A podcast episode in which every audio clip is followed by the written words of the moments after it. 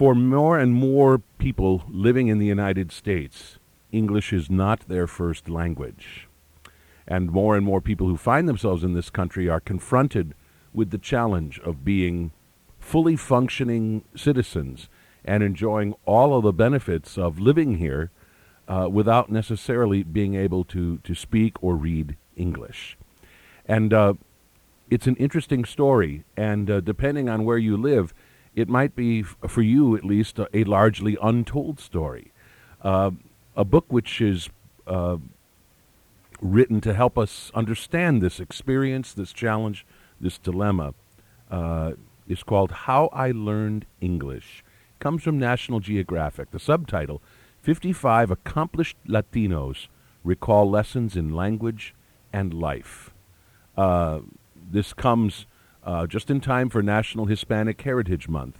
And just as uh, discussions and debates continue uh, to e- expand uh, about immigrants among us, uh, undocumented aliens, and what it means to be a full citizen, and the important role which language can play in that. And uh, this is a release which uh, can really uh, speak clearly and, and, uh, and potently to this important topic. The editor of the book is Tom Miller, who uh, has been bringing to the public a, a whole host of fascinating books, uh, most on, on travel, uh, including The Panama Hat Trail, uh, On the Border, uh, Trading with the Enemy, Jack Ruby's Kitchen Sink, and much, much more. He makes his home in Tucson, Arizona, and we speak with him for the next few minutes about How I Learned English. Good morning, Miller. Good to be talking with you. Uh, this is a topic which is of, of great interest to me, and I'm sure to many of our listeners, so I am really happy that we can do this. Um, did anything in particular inspire you to put this book together as you did? You know, it was gradual, and at one point it all crystallized. It was gradual because when I moved to the Southwest from the East Coast some thirty-five years or so ago, I was working as a journalist, and a lot of the stories that I would be covering involved people whose second language was English, and this intrigued me. I'd not really run into this back east. Now we're talking the late sixties here. And more and more I was intrigued with how their use of English and their it being a second language, how it changed their fundamental life. It wasn't just I before E except after C. It was a lot more detailed than that. As their English became better, it shifted in their per- there was a shift in their personality. As their English became better, there was a shift in their social and professional lives. So I got to see it first as subjects of what I was writing, then as colleagues as I would go into Latin America from here in Arizona. And then a lot of these people became my friends, and so I, I was able to witness the process going on. And finally, I married into a Spanish-speaking family, and so the, the whole the whole process was complete at that point, and the whole learning English was something I witnessed intimately, both with my wife and my two stepsons. And at one point, it all crystallized into the notion of, how do people learn English? Mm. As you observed, especially the the, the latter, your your wife and and uh, you said two stepsons, I think. Um, yeah. Was there anything in particular about their process of of learning English that, that you found especially striking, where you thought this is interesting enough uh, to write a book about? Well, I, I guess anecdotally, yes, because uh, you know you you learn sometimes you learn more from your mistakes than you do from just uh, a regular lesson. My wife, when she went into her first E S L class, her first day, she came home and I said, "What did you learn?" And she said, "Oh, really? That's interesting." "What was the teacher like?" "Oh, really? That's interesting." She had learned four words that day, the superficial nicety. "Oh, really? That's interesting." It's become a running joke since then. You know, and, and not long thereafter, I was in one room in the house, and she was in another trying to put a C D on. And she came in, she said, "I think there's something wrong with the C D player." I said, "What do you mean?" She said, "Come take a look." She put on a C D, and it didn't have the, the music she expected. She showed me the cover. She was expecting Billie Holiday. It was a C D of country music songs for the Christmas season called Hillbilly Holiday. Oh, dear. She saw Billie Holiday on the cover and rightly assumed that this would be the blues coming out. Instead, you got Commander Cody and his last Planet Airman. Dear. Of course, uh, uh, not knowing uh, the uh, the most pervasive language uh, can really have consequences that are a little more serious than that, although I'm sure that was that was no fun. But I'm sure as you have pondered this topic and, and talked to some of these guests, uh, you've come to a, a, a deeper appreciation uh, than most probably about uh, the difference uh, it can make uh, to know the most important language in a, in, in a different given nation. So, for instance, English here in the United States. I mean, what do people lose when they are living here without knowing English? Well, what they gain immediately is they gain a far wider, uh, a far wider possibility in their professional lives and a far wider possibility in their social and personal lives. When they when they know English. When they yeah, as they accumulate English in, in their brain, and I say that because the more you know, your your brain just has a certain capacity. There's just a certain limit. And so the more people integrate English into their lives, the less they're using Spanish. And at some point, they realize, my God, I've kind of forgotten the word for this or the verb for that. My Spanish isn't as good as it used to be. It's because my English has gotten so good. And so they go back and try to brush up on their Spanish, and they go back and forth. And this is uh, one of the impetuses for bilingualism right there. I have, uh, I have had...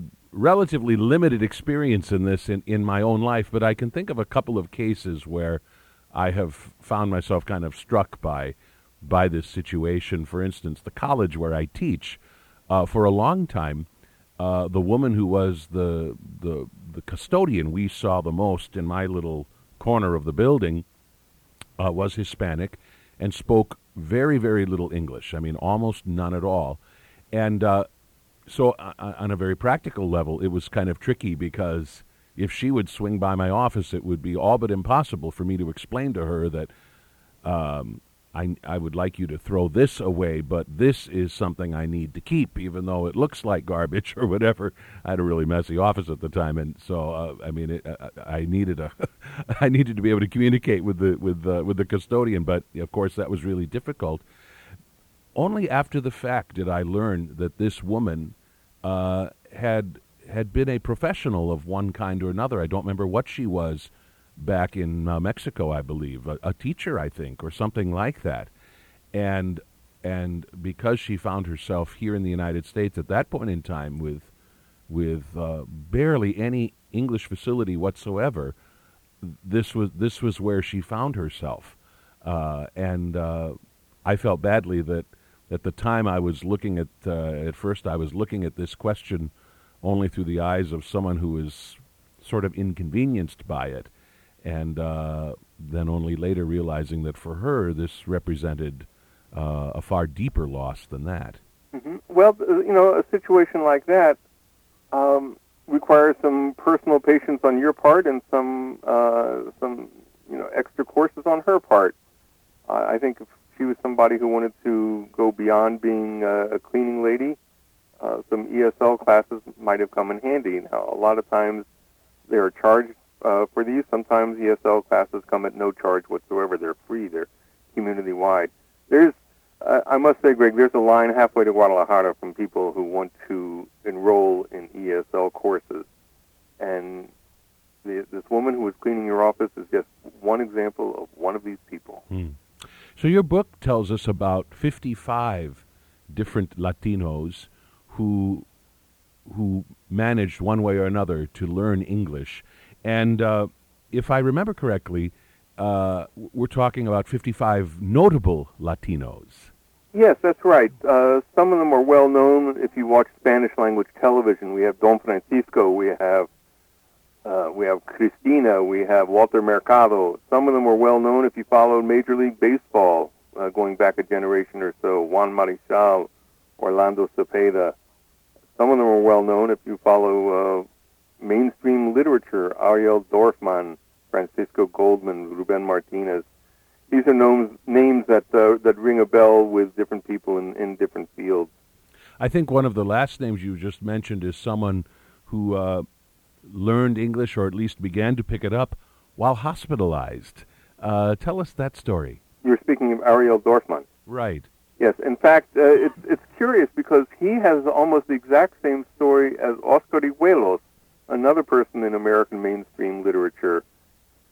In both their cases, they were raised in Spanish-speaking countries, and at a very young age, they suffered some sort of malady that hospitalized them.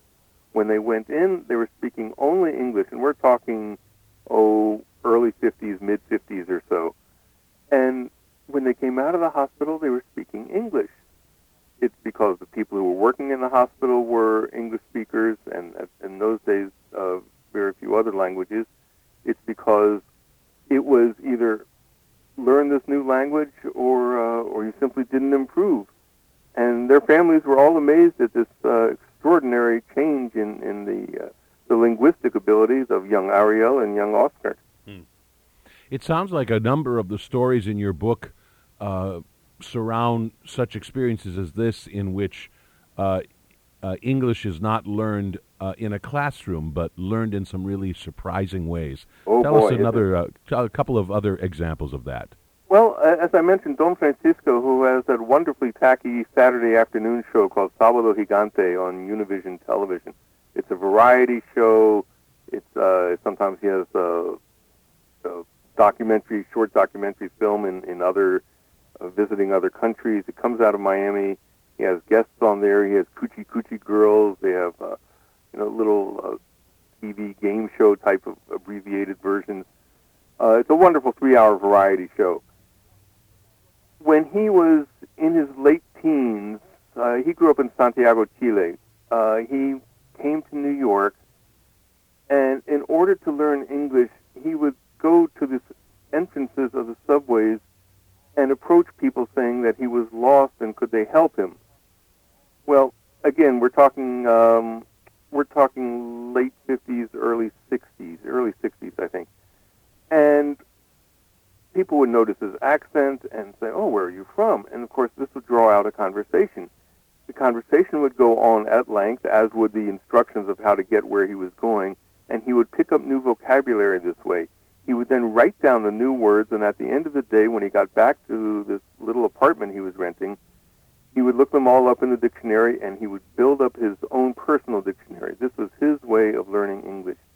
Each of these people has their own special trick, their own trampa, their own way of assimilating, accumulating, and otherwise making English the dominant language in their lives. Hmm. I think uh, for a lot of us, we can't imagine learning English from Frank Sinatra records, uh, and yet... you know, it really says something exciting about uh, human beings and our capacity to learn that we find ourselves able to learn uh, even maybe under uh, the most unlikely of circumstances or in ways that uh, uh, are, are really pretty amazing. You know, you, you mentioned Frank Sinatra. That's a good example. Uh, young Jose Serrano in, in Puerto Rico, his father comes home from World War Two, having served in the U S Army, and he's got a stack of seventy-eights, and they're Frank Sinatra. So young Jose puts them on, and he picks up English words. Sinatra had terrific pronunciation. He picks up pronunciation. He picks up vocabulary, diction. Uh, there's just everything about Sinatra, pacing, cadence. And this became the foundation of Jose Serrano's English. The family then moves to New York from Puerto Rico. Serrano is a big baseball fan. He listens to the Yankees. He hears broadcaster Mel Allen, and he learns more about cadence, how to fill dead time. He listens to the Dodger games with Vin Scully. Eventually, Serrano grows up. He becomes very active in community affairs and politics. He's now a congressman from the Bronx. Amazing. It started with Frank Sinatra. On the other hand, there's somebody in the book. She's uh, she's an editor at a uh, major publishing house in New York. She's was raised in Ecuador. She listened to Olivia Newton-John. Mm. Now, Frank Sinatra and Olivia Newton-John don't have a whole lot in common, but I dare say that for learning English, both of them serve their purpose. I'm sure uh, there are a lot of stories about uh, how frustrating it is to learn English and that English uh, breaks its own rules so much. I mean, uh, those of us who speak it as a first language probably forget just what an unpredictable language it is, and I'm sure very frustrating for a lot of these people to, I mean, to truly master.